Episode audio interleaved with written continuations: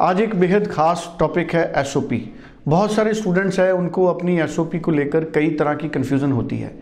बहुत सारे ऐसे भी कंसल्टेंट हैं जो स्टूडेंट को बिना एसओपी के फ़ाइल लॉन्च करने के लिए प्रेरित करते हैं। लेकिन एसओपी कितनी इंपॉर्टेंट है और ज़्यादातर कंसल्टेंट और स्टूडेंट एसओपी साथ में अटैच करते हैं। एसओपी है क्या? स्टेटमेंट ऑफ़ पर्पस इसको डिफाइन करेंगी अनीता भंडराल जी, जो हमारे साथ मौजूद हैं लैंडमार्क इमिग्रेशन से, जसमीत भाटिया जी की टीम के सदस्य हैं। अनीता जी, आपका स्वागत है जी। Thank you sir Anita ji मैं चाहता हूँ कि एसओपी का ए टू जेड आप बताएँ आज क्योंकि बहुत सारे नए स्टूडेंट्स हैं जिनको अभी जनवरी इनटेक में अप्लाई करना है मई इनटेक में अप्लाई करना है। हाल ही के दिनों में एसओपी की इंपॉर्टेंस लगभग सबको समझ आ गई है लेकिन एसओपी को लिखने को लेकर बहुत सारी कन्फ्यूज़न है। बहुत सारे स्टूडेंट आज भी कॉपी पेस्ट है वो एसओपी को कॉपी पेस्ट करके भेज रहे हैं। कैसे इसको आप एक्सप्लेन करेंगे? सो सर सबसे पहले तो मैं बात करूँगी if we are talking about only Canada so statement of purpose is really very document really very important document in your visa application अगर मैं बात करती हूँ तो we have two category S D S and non S D S and जब आप आई में visa application आप अपनी लॉन्च करते हैं नो डाउट वहाँ पे कोई भी कॉलम ऐसा नहीं है कि जहाँ पे वो कहते हैं कि आपको अपना स्टेटमेंट ऑफ़ पर्पज अटैच करना है। तो बहुत सारे कंसल्टेंट ये भी कहते हैं कि देखिए, कोई भी डॉक्यूमेंट ऐसा है ही नहीं, कोई भी कॉलम ऐसा है ही नहीं जहाँ पे एसओपी के लिए पूछा जाता है। इवन बहुत टाइम तक तो कनाडा की वीज़ा एप्लीकेशन विदाउट एसओपी भी कंसल्टेंट फिल करते थे। लेकिन अभी आफ्टर कोविड आईआरसीसी से जब एक बार मीटिंग हुई थी तो देन उन्होंने एक चीज़ को बड़े क्लियरली बोला था कि अगर किसी स्टूडेंट की एसओपी नहीं है और स्टूडेंट की जो एप्लीकेशन है विदाउट एस आई है तो हमें पता ही नहीं है कि स्टूडेंट उस पर्टिकुलर कोर्स के लिए क्यों जा रहा है। उसके क्या, उसका क्या फ्यूचर आउटकम है हमें नहीं पता है। एंड ये भी एक मेजर रीजन है कि we are giving the refusal so S O P is very important yes we do consider S O P so जब यहाँ पे ये बात आ जाती है कि yes we are considering S O P तो आपकी एस ओ पी कैसी होनी चाहिए। मैं बहुत सारे स्टूडेंट्स को मिलती हूँ और बहुत सारे स्टूडेंट का ये होता है कि मैम हमारी एसओपी नहीं थी हमारी एसओपी अच्छे से नहीं की गई थी इसीलिए हमारा जो है वीज़ा रिफ्यूज़ल आ गया। सो so, मेरे पास यहाँ पे कुछ पॉइंटर्स हैं जो कि मैं आपको बताती हूँ कि एसओपी का सबसे पहले मतलब क्या है। S O P is statement of purpose अगर मैं बात करती हूँ यूएस अगर मैं बात करती हूँ यूके या फिर मैं बात करती हूँ ऑस्ट्रेलिया सो so, ये ऐसी कंट्रीज़ है जहाँ पे आपका इंटरव्यू हो सकता है यूनिवर्सिटी के साथ या अगर मैं यूएस की बात करूँ तो हाई कमीशन के साथ आपका इंटरव्यू हो सकता है। सो so, आप अपने बारे में बता सकते हो कि आप कौन हो ठीक है? एंड आप इस कोर्स के लिए क्यों जा रहे हो? आप इस कंट्री के लिए क्यों जा रहे हो? क्या आपकी फ्यूचर आउटकम्स है? लेकिन Canada is the only country जहाँ पे आपको इंटरव्यू की जो रिक्वायरमेंट होती है वो ना के बराबर होती है। और मैं अगर आ, अगर मैं कैलकुलेशन करूँ तो सिर्फ़ दो परसेंट स्टूडेंट्स को इंटरव्यू के लिए बुलाया जाता है जहाँ पे उनको किसी एप्लीकेंट की वीज़ा फ़ाइल में थोड़ी सी प्रॉब्लम लगती है। अब ऐसे टाइम पे हमें बहुत ज़्यादा ज़रूरी है कि हम सामने वाले को बताएँ। यानी कि सामने वाले से मेरे कहने का मतलब है हाई कमीशन को बताएँ कि why I am going for this course मैं कौन हूँ? मेरा, मैंने ज़िंदगी में क्या किया है? अब मैं मेजरली देखती हूँ, वो एसओपी लोग क्या करते हैं? कॉपी पेस्ट करते हैं। और वहाँ पे, जहाँ पे प्लेजरिज्म आ जाता है हाई कमीशन इस चीज़ को बहुत बारीकी से देखता है कि अगर आपकी एसओपी में एस में प्लेजरिज्म है तो स्ट्रेट वे रिफ्यूजल्स आ रही है। तो आपकी एसओपी वो आपकी परछाई है, वो आपके बारे में बता रहा है, वो दो से तीन पेज का document that should not be copy pasted पहली चीज़ तो ये है। एसओपी में हर किसी की अपनी एक स्टोरी होती है। लेट सपोज़ मैं अनीता हूँ। मेरी अपनी एक स्टोरी है। लेट सपोज़ मैं मेरे, मेरी क्या इंट्रोडक्शन है? मैं किस फैमिली से आती हूँ? मेरे क्या अकेडमिक क्वालिफिकेशन है? मैंने अपनी ज़िंदगी में क्या किया है और अगर मैं किसी स्पेसिफिक कोर्स को चूज़ करने जा रही हूँ तो वो मेरा खुद का एक रीज़न होगा उसका। सेम आपका भी अपना एक रीज़न होगा। तो सबसे पहले वो कॉपी पेस्टेड नहीं होना चाहिए, आपकी खुद की स्टोरी होनी चाहिए एंड जो भी सच और जेनविनटी के साथ होनी चाहिए। हमेशा एसओपी को कुछ लोग क्या करते हैं कि दो पेजेस में या डेढ़ पेजेस में लिख देते हैं ठीक है? लेकिन मेरी रिकमेंडेशन आपको ये है कि that should be in paragraph हमने अगर किसी चीज़ को पैराग्राफ में लिखा होगा वो सामने वाले को ज़्यादा ज़्यादा प्रेजेंटेबल एंड ज़्यादा कन्वीनियंट लगेगा पढ़ने के लिए. सो so, आपका जब एसओपी स्टार्ट होता है तो your S should be start from introduction आप कौन हैं? आपका, आप कौन है? आप किस फैमिली से आते हैं? ऐसे क्या सरकमस्टांसिस थे कि आप इंडिया में कोई वो अपनी जो हायर स्टडीज़ है, वो इंडिया में क्यों नहीं ले रहे? एंड आप फॉरेन में वो पर्टिकुलर एजुकेशन क्यों ले रहे हैं? So that can be your in your introduction अब आप अपने पॉइंट्स अपनी इंट्रोडक्शन में कुछ भी जोड़ सकते हैं। यानी कि अगर आप किसी को बता रहे हो कि आप कौन हो आप अपने हिसाब से लाइंस बनाते हो ना कि मैं आ, मैंने ये किया है अपनी लाइफ में किसी के कॉपी तो नहीं करते ना? तो सेम आपका एसओपी भी कभी भी कॉपी पेस्ट नहीं होना चाहिए।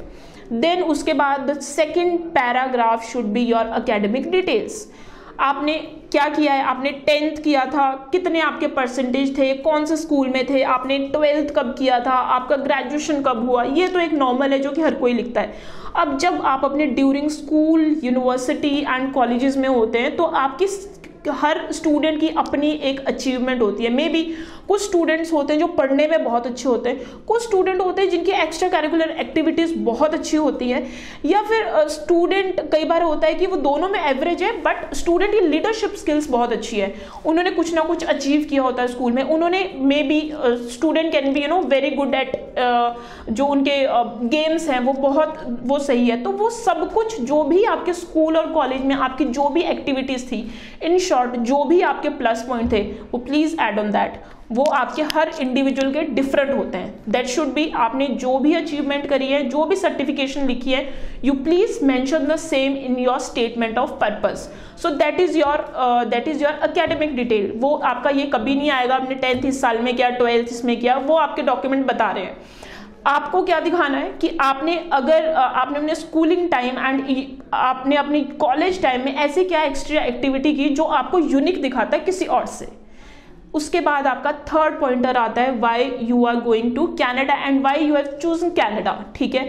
सो आपका कैनेडा जाने का अपना एक रीज़न हो सकता है। मे बी आपको वहाँ की क्वालिफिकेशन वहाँ की एजुकेशन अच्छी लगती है। मे बी आपको वहाँ का इन्वायरमेंट अच्छा लगता है। ये वाला पॉइंटर ऐसा है जो हर कोई कॉपी पेस्ट करता है। अच्छा मैं क्या लिखूँ? कैनेडा मैंने क्यों चूज़ किया? तो लोग कॉपी पेस्ट कर लेते हैं। Please don't copy paste it आपके खुद के जो रीजन्स हैं, वो लिखिए। वो सबसे ज़्यादा जितनी जितनी जेन्युन जितनी रियल आपकी एसओपी लगेगी ना, उतने आपके वीज़ा चांसेस अच्छे होंगे। देन उसके बाद आता है why you are going for this particular course really very important ये आपका, ये एक ऐसा पॉइंट है जो कि आपका वीज़ा वीज़ा अप्रूवल और वीज़ा रिफ्यूज़ल का एक रीज़न बन सकता है। Let suppose I have applied for the international business management मैं चार लाइनों में लिख दूँ कि मैंने इंटरनेशनल मैंने अपने बारे में बहुत कुछ लिख दिया। अपनी एकेडमिक डिटेल्स के बारे में बड़ा कुछ लिख दिया। मैंने ये भी लिख दिया कि मैं कैनेडा क्यों जा रही हूँ?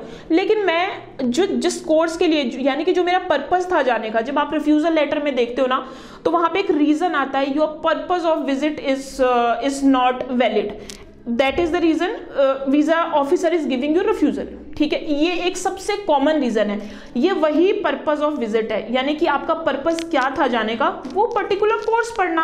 आपने क्या अपने कोर्स के बारे में लिखा उसमें? आपको अगर आप इंटरनेशनल बिज़नेस मैनेजमेंट के लिए जा रहे हैं हम जस्ट गिविंग एग्ज़ाम्पल आप कोई भी कोर्स ले सकते हैं। आप इस कोर्स के लिए क्यों जा रहे हैं? सबसे पहले आप अपनी रिसर्च कीजिए। जब आप वेबसाइट में किसी भी कॉलेज की वेबसाइट में जाते हैं तो हर कोर्स के कोर्स कंटेंट होते हैं। कोर्स कंटेंट के अंदर आप कौन सा सब्जेक्ट पढ़ोगे?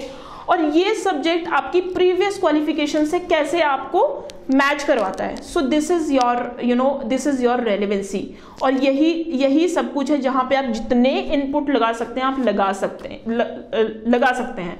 सो so, इसमें आपने ये चीज़ को बहुत अच्छे से एक्सप्लेन कीजिए। सबसे पहले आप इंटरनेशनल बिज़नेस मैनेजमेंट के बारे में लिखिए। I am just giving example आपका खुद का कोई भी कोर्स हो सकता है कि international what is international business इसके क्या फ्यूचर फ्यूचर आउटकम और आई कैन से इसकी इस टाइम पे क्या डिमांड है? Then you can start your S O P with you know paragraph आप उसको और सब पैराग्राफ इसमें लिख सकते हो कि okay in international business management I I read business studies I read you know account management ये सारे।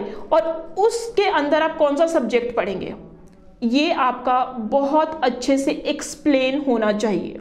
जब आप अपना पूरा ये कंप्लीट कर देंगे देन आपके पास पैराग्राफ आता है आपका आपके फाइनेंशियल डिक्लेरेशन कि आपकी कितनी फाइनेंशियल कैपेसिटी है। कई बार आपके रिफ्यूजल लेटर पे ये भी एक रीज़न आ जाता है कि financial financials are not solid तो वहाँ पे आपको, आपकी कितनी इनकम है, आपकी फैमिली की कितनी इनकम है, कितनी ट्यूशन फ़ीस आपने पे की है, कितना आपने जीआईसी फिल किया है, और उसके बाद आपके पास मूवेबल इमूवेबल प्रॉपर्टी कितनी, यानी कि आपकी सीए रिपोर्ट कितनी है, वो एक पैराग्राफ में प्रॉपरली पॉइंट टू पॉइंट आना चाहिए। एंड उस अमाउंट को आप कनेडियन करेंसी में भी कैलकुलेट करें तो वो बेटर रहेगा।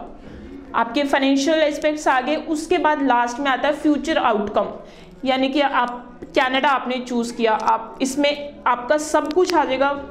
आप कनाडा से ही ये क्वालिफिकेशन क्यों करना चाहते हैं? आप लेट सपोज़ आप इंटरनेशनल बिज़नेस मैनेजमेंट कर रहे हैं तो आपको इसके क्या बेनिफिट्स होंगे? फ्यूचर में जाने जब आप फ्यूचर में इस कोर्स को कंप्लीट करते हैं तो आपको किस तरह की जॉब्स मिलेंगी? जॉब मार्केट में आपकी क्या वैल्यू होगी? कितनी आपकी इनकम होगी? ये सारे पॉइंट्स आप यहाँ पे ऐड ऑन कर सकते हैं। बट आपने अपनी रिसर्च के हिसाब से लिखना है, लेकिन आप अगर इस पूरी रिसर्च को अगर 15 से 20 दिन का टाइम देते हो तो आई एम टेलिंग यू आपकी बहुत अच्छी एसओपी और आपका बहुत अच्छा एसओपी का क्रक्स बनेगा। ये कोई कंसल्टेंट कंसल्टेंट अपनी रिसर्च के हिसाब से लिखेगा बट जितनी अच्छी रिसर्च और जितना अच्छा आप अपने बारे में खुद बता सकते हैं, उतना अच्छा कोई भी नहीं बता सकता। तो ट्राई कि आप हमेशा अपने कंसल्टेंट को भी अपना एक एसओपी का क्रक्स दें, अपना एक रीज़न बताएँ सो so दैट उसके पास एक ग्राउंड हो, आपकी एसओपी को अच्छे से अच्छे से लिखने का। अगर आप खुद से लिख सकते हो देन इट्स यू नो आप ही के लिए, आपकी प्रोफ़ाइल के लिए बहुत अच्छा है। चलिए, मुझे लगता है कि बहुत सारे पॉइंट्स आपने एसओपी के बताए हैं और अगर स्टूडेंट्स फॉलो करेंगे तो निश्चित तौर पे उनको काफ़ी ज़्यादा फ़ायदा होगा। फिर भी आपको कोई हेल्प चाहिए कन्फ्यूज़न है क्लैरिटी चाहिए nine zero four one three nine zero four one two इस नंबर पर आप अनिता जी से बात करिए। Thank you so much thank you